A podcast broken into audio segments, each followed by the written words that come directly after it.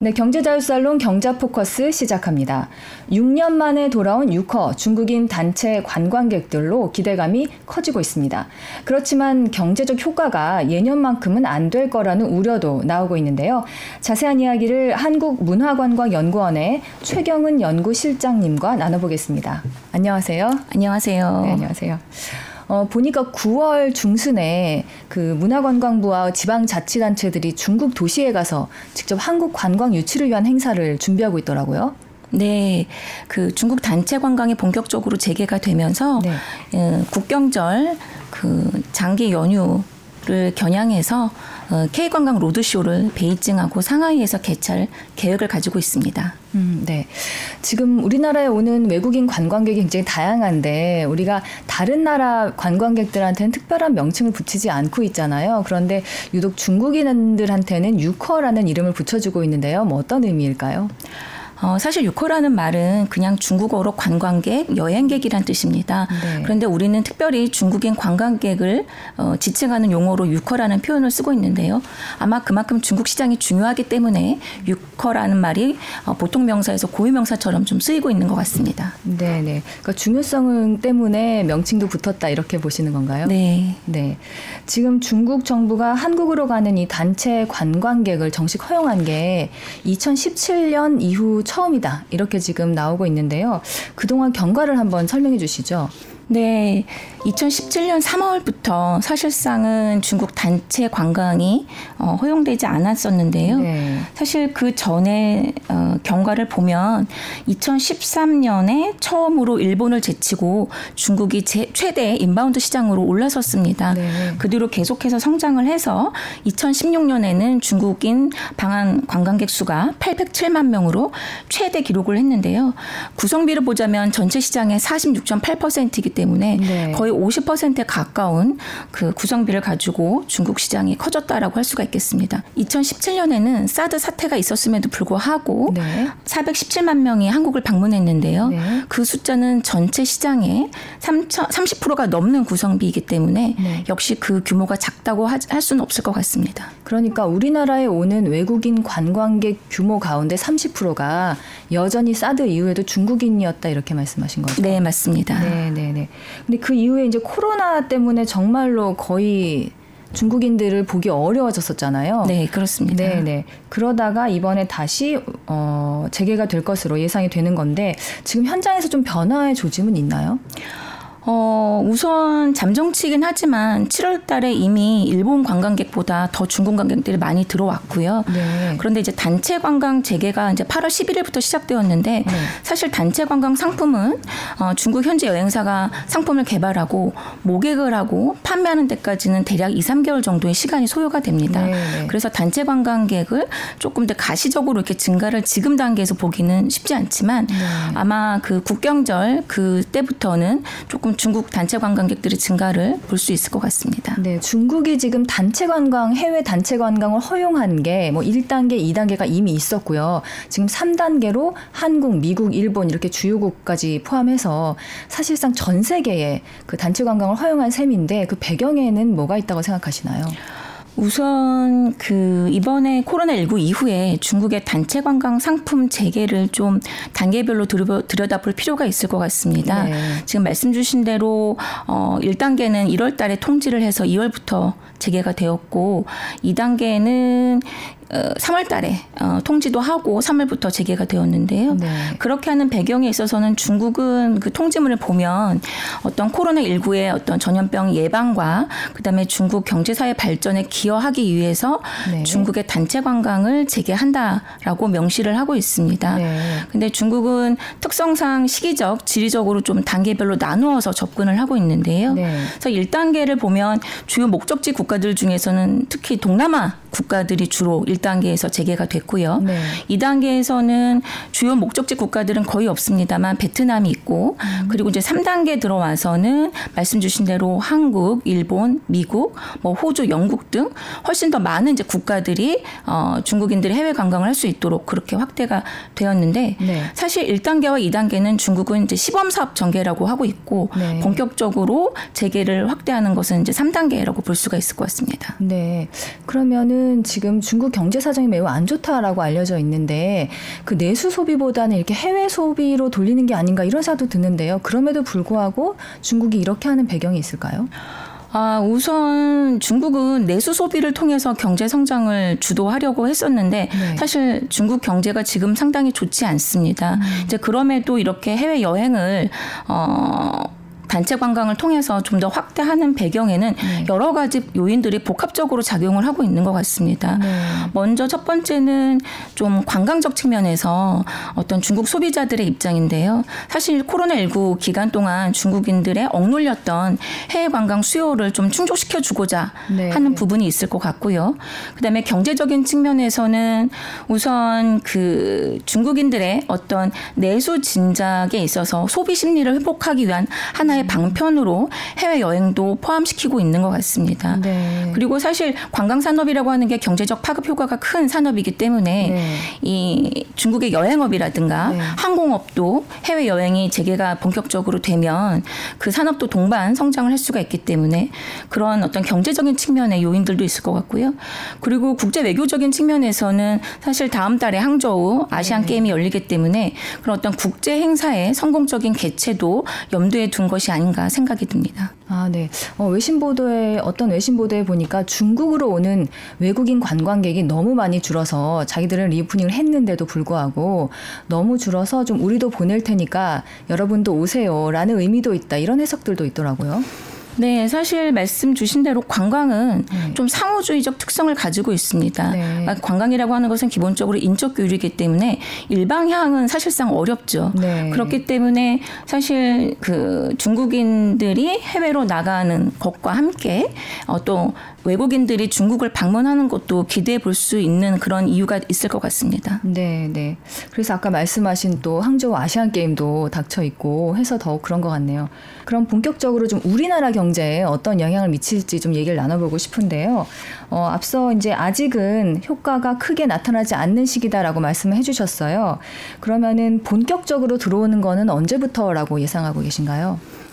어, 단체 관광 상품 이 개발되고 모객되고 그다음에 실제로 들어오기까지 2, 3개월 정도의 시간이 걸리기 때문에 네. 어, 8월 11일부터 단체 관광이 본격 재개되었지만 그 황금 연휴 기간인 중추절 국경절 9월 말 때부터 좀 더 본격적으로 어, 많이 들어올 것이라고 예상이 되고 있습니다. 네, 네. 근데 예전 수준을 회복할까요? 그 숫자는 어느 정도로 예상하시나요? 그 부분은 상당히 전망하기가 쉽지는 않은 것 같습니다. 네. 왜냐하면 사실 관광이라고 하는 것은 어느 정도의 그 소비 심리와 그다음에 경제적인 수준이 뒷받침이 되어야 되는데 현재 중국 경제가 좋지 않은 상황이다 보니까 그런 소비 심리와 경, 그 가계 어떤 경제적인 소득이나 이런 부분들이 그렇게 좋지가 않아서 지금으로서는 그 9월 이후에 좀 상황을 지켜봐야 될 것 같습니다. 그래서 사드 사태 이전으로 돌아갈 만큼 단체 관광객이 회복이 될지 네. 아니면 그 이전보다는 회복 속도나 회복되는 수준이 적을지는 좀 면밀하게 모니터링을 해볼 필요가 있을 것 같습니다. 네. 근데 우리가 그동안 유커한, 유커에게 좀 집중했던 게 워낙 소비 성향이 좀 크다라고 해가지고 얘기도 많이 됐었는데, 어, 유커의 평균 지출 비용이 정말 다른 나라에 비해서 압도적으로 많았던 건가요? 사실 이제 외래 관광객 실태 조사라고 하는 네. 그 조사 자료에 의하면 중국의 관광객들이 다른 국가보다는 1인당 평균 지출 경비가 큰 것이 사실입니다. 네. 예를 들어 어 2019년 또는 뭐 사드 사태 이전인 2016년을 봤을 때도 네. 어 중국의 어떤 1인당 지출 평균 지출 경비가 어 일본의 2.5배 정도가 되고요. 음. 그리고 미국의 1.5배 정도가 되는 것으로 어 파악이 되고 있습니다. 네, 네. 그렇다면 은 사실상 상당히 큰 소비 규모를 가지고 있는 그런 관광 시장이라고 할 수가 있겠습니다. 네. 그럼 뭐 주로 사는 물건이나 소비하는 것들도 있을 텐데, 만약에 돌아온다면은 좀 어느 부분이 좀 더 활성화될 거라고 예상하고 계신가요? 우선 코로나19 이전 또는 사드 사태 이전에도 그랬듯이 중국인들이 우리나라에서 가장 많이 소비하는 쇼핑 품목은 네. 어, 어떻게 보면 좀 현대 문화를 좀 향유할 수 있는 그런 품목들입니다. 그래서 화장품이라든가 의류 네. 뭐 이런 부분들이 중국인들이 어, 주로 많이 소비하는 그런 품목들이 되고 네. 현재도 그러한 경향을 보이고 있습니다. 네. 특히 뭐 면세점에서 사실 중국인들의 매출이 굉장히 높지 않았나요? 어, 실제로 그러한 어떤 쇼핑 품목들의 쇼핑 장소들이 네. 어, 가장 많았던 곳이 면세점입니다. 시내 면세점 또는 공항 면세점. 네. 해서 중국인들이 어, 가장 많이 이용하는 쇼핑 장소가 면세점이긴 합니다. 네, 요즘 보면은 그 면세점 업계에서 굉장히 기대를 많이 하고 준비하고 있다는 기사들도 많이 나오더라고요. 그런데 또 일각에서는 그 중국 관광객들이 한국에 와서 소비를 할 때 그 이득이 우리 한국 업체나 이렇게 업 계에 가는 것이 아니고 결국은 중국 업계에 간다 뭐 이런 얘기들도 많이 있는데 그 부분에 대해서는 근거가 있습니까? 어떤가요? 어, 그 부분은 우선 뭐 중국인들이 한국 제품을 어, 구매하고 있기 때문에 그게 근거가 있다고 보기는 어려울 것 같은데 다만 네. 그 중국 단체 관광객들이 들리는 쇼핑센터 같은 경우에는 어, 중국 업체에서 경영하는 경우가 있습니다. 네. 그럴 경우에는 실제로 한국에서 쇼핑을 한다 하더라도 그 수익은 중국으로 돌아갈 수 있을 것 같기는 합니다만 네. 그것이 중국 시장의 전체 쇼핑 규모에서 그렇게 큰 부분을 차지하고 있다고는 생각을 하고 있지 않습니다. 네, 네. 혹시요 그 면세점 쪽에서요 최근에 코로나 19 이후에 워낙에 면세점 어, 손님이 줄다 보니까 중국의 그 보따리 상들이 굉장히 대규모로 면세점 쇼핑을 해서 가져가는 그 물량이 너무나 이제 매력적이다 보니까 그 목격해주는 여행사한테 많은 그 이제 수, 송객 수수료라고 하더라고요. 그걸 줘서 좀 문제가 아니냐 이런 지적들도 봤는데요. 어떻게 생각하세요?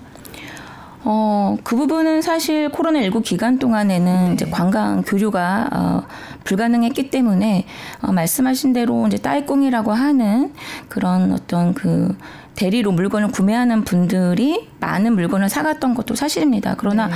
이제 그런 어떤 그 과정에서 발생하는 문제점들이 있다 보니까 이제 올해부터는 이제 조금 더 그런 부분을 좀 시장을 정상화하고 자정하려는 음. 노력들을 하고 있었던 걸로 알고 있는데 네. 이 과정에서 중국 단체 관광이 본격적으로 재개가 되면서 네. 그 부분의 문제는 일정 부분 해소될 수 있다라고 봅니다. 네. 그 국회 입법조사처에서 이번 국감 이슈로 아마 그 중에 하나로 꼽은 것 같아요. 그래서 표를 만들었던데 한번 같이 보실까요? 지금 보시면은 저게 이제 일반 면세점하고 중소 중견 면세점을 합친 매출액과 손객 수수료 통계인데요. 지금 합쳐서 보시면은 2020년과 2021년에 어, 매출액은 2조 정도 늘어났는데 그 송객 수수료 여행사한테 대부분 중국 여행사라고 하더라고요.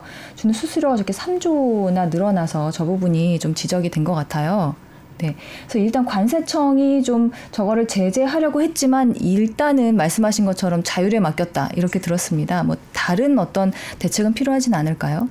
우선 관세청에서 이제 어떤 특단의 조치를 취하려고 하다가 네. 어, 시장의 어떤 그 단체 관광 시장의 어, 본격적인 재개에 따라서 좀 그 부분을 어, 취하지 않는, 않을 것으로 알고 있는데요. 네. 뭐그 부분은 뭐 중국 관광객들이 다시 많이 한국을 방문하고 어, 자연스럽게 쇼핑을 한다면 해결될 수 해결될 수 있는 부분이라고 봅니다. 네, 네, 알겠습니다.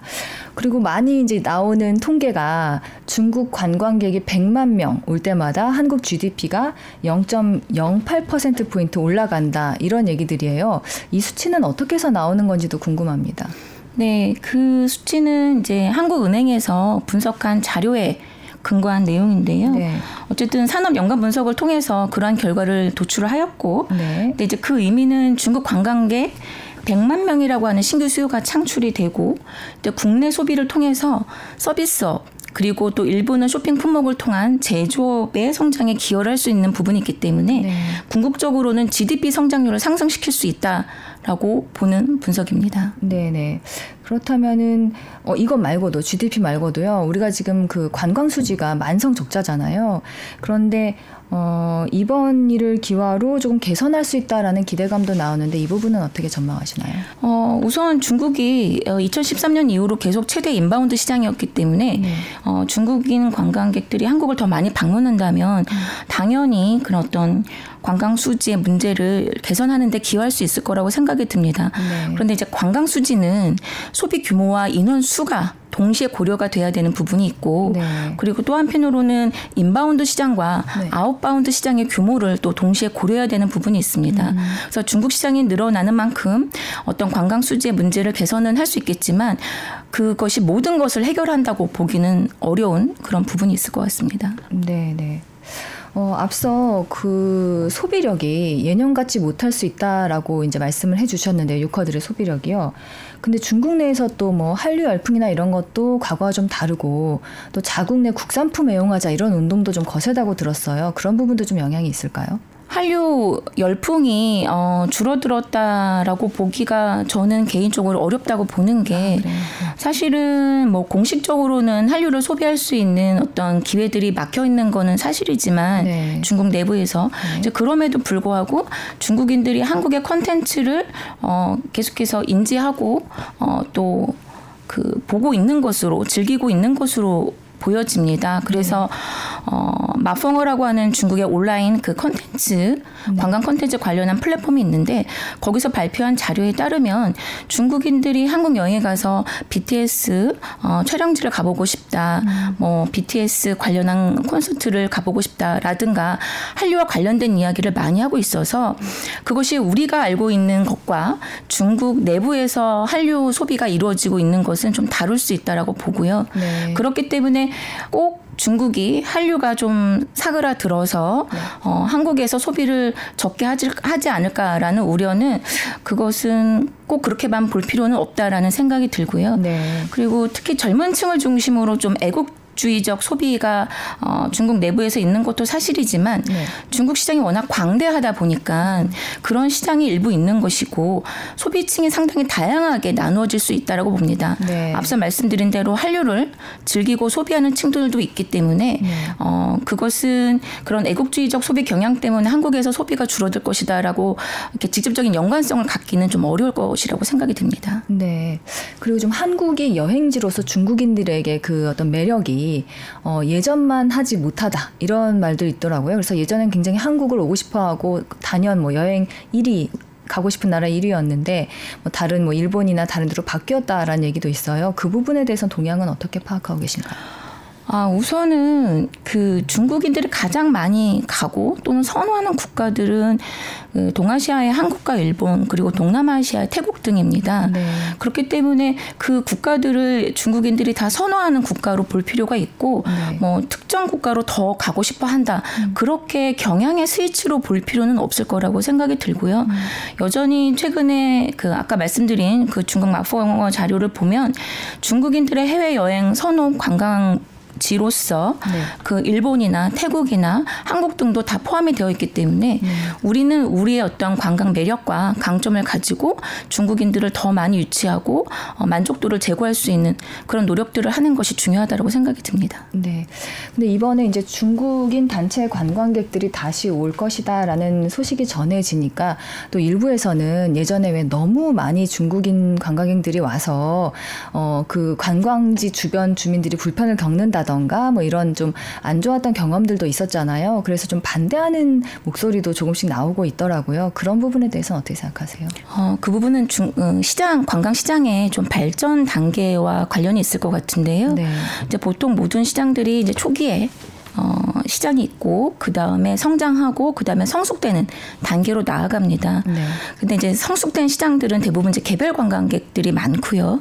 그다음에 성장하고 있는 시장은 아무래도 단체 관광객들이 여전히 많을 수밖에 없습니다. 네. 그래서 그렇게 보여지는 부분들이 좀 단체 관광객들이 좀 그렇게 보여질 수 있을 거라고 생각이 되는데 그러한 부분들은 시장이 성숙되면서 점점 점점 더 나아질 수 있는 부분이라고 생각이 듭니다. 네, 네. 아무래도 아직은 그 중국 관광객분들은 단체로 또 오시는 분들이 많을 수 있고 그동안 사실 요 몇 년간은 없었잖아요. 그래서 그런 모습들이 없었는데 그래서 우려가 또 되는 것 같습니다. 네, 그런 우려가 있을 수 있다고 생각이 들지만 또 점점 더 나아질 수 있는 부분이 있다라고 생각이 듭니다. 네, 네. 그렇다면은 그 이런 과거에 좋았던 특수 같은 것도 회복을 하고 또 앞서 말씀드렸던 어, 부작용을 좀 줄이려면은 좀 어떤 노력들이 필요하다고 생각하시나요? 우선 그 전제라고 해야 될까요? 결과 전제라고 해야 될까요? 중국 경제 상황이 좋아지는 게 좀 상당히 중요한 부분일 것 같고요. 네. 그러한 전제 외에 또 우리가 어, 노력해야 하는 부분들은 이 결과적으로는 결국 어, 관광객 수를 늘리고 네. 또 한편으로는 소비 를 확대하는 것이 같이 병행될 필요가 있다라고 생각이 듭니다. 네. 이제 그렇게 하기 위해서는 어, 고부가 가치 관광객들을 저희가 좀 더 유치하려는 노력이 필요할 것 같고요. 네. 그리고 어, 재방문 관광객들을 더욱 유치를 하는 것이 중요할 것 같습니다. 네. 특히 이 재방문 관광객 같은 경우에는 관광 경험이 많아지다 보면 갔던 장소보다는 다른 장소들을 좀 더 방문하고 싶어하는 경향이 있기 때문에 이 재방문 관광객들은 지방 분산에도 도움이 될 수 있는 그런 시장이라고 보여집니다. 네. 그래서 그러한 어떤 노력들이 어, 계속해서 이루어져야 될 것 같습니다. 네. 지금 말씀하신 것처럼 정말 그냥 한 번 오고 마는 게 아니라 다시 오고 다시 오고 이렇게 되면은 어, 우리도 그렇고 또 중국인 관광객들도 그렇고 함께 좀 성숙하게 문화를 이어갈 수 있을 것 같다는 생각이 드네요. 네, 어, 중국도 우리나라를 어, 많이 방문하고 싶어 하기 때문에 이 재방문이 점점 더 늘어날 것이라고 보여지고요. 네. 그러면은 어, 서울 외에 다른 지역들의 방문도 더 늘어날 것이고 그러면 지역들은 어, 지역의 매력을 더욱 제고하고 어, 어떻게 보면 좀 수용 태세를 개선해서 이동 편의를 제공하거나 그다음에 언어적인 문제를 좀 개선할 수 있는 이런 노력들이 함께 계속해서 뒷받침되는 게 중요할 것 같습니다. 아, 네. 그럼 추가로 좀 여쭈고 싶은 게 그럼 그동안 어, 중국인 관광객들이 제일 우리나라에서 여행을 하면서 불편해하거나 말씀하신 좀 지역 관광이나 이런 데 있어서 어려움을 겪은 이유가 있다면 어떤 게 꼽히고 있나요?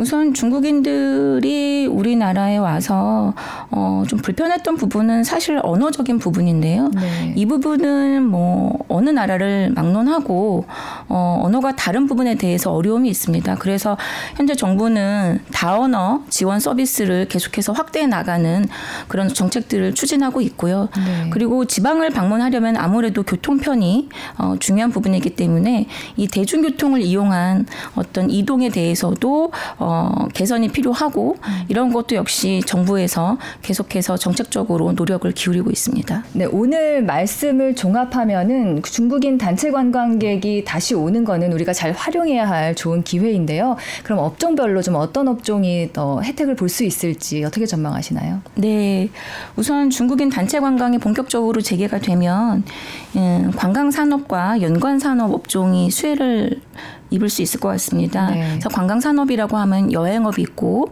숙박업이 있고 또 카지노업 그리고 또 연관 산업으로는 음식업이 있고요. 그리고 항공업 등이 있을 수 있고요. 네. 또 중국인들이 이 쇼핑을 또 선호하다 보니까 쇼핑 품목을 고려하면 화장품 업종, 의류업, 그다음에 식료품 제조업 등도 수혜를 입을 것 같습니다. 그리고 쇼핑 장소로 보자면은 네. 면세업이라든가 그다음에 며- 어, 유통업, 즉 백화점이나 대형 마트 그리고 동대문 시장 같은 시장, 그다음에 네. 편의점 등도 수혜를 입을 수가 있고요.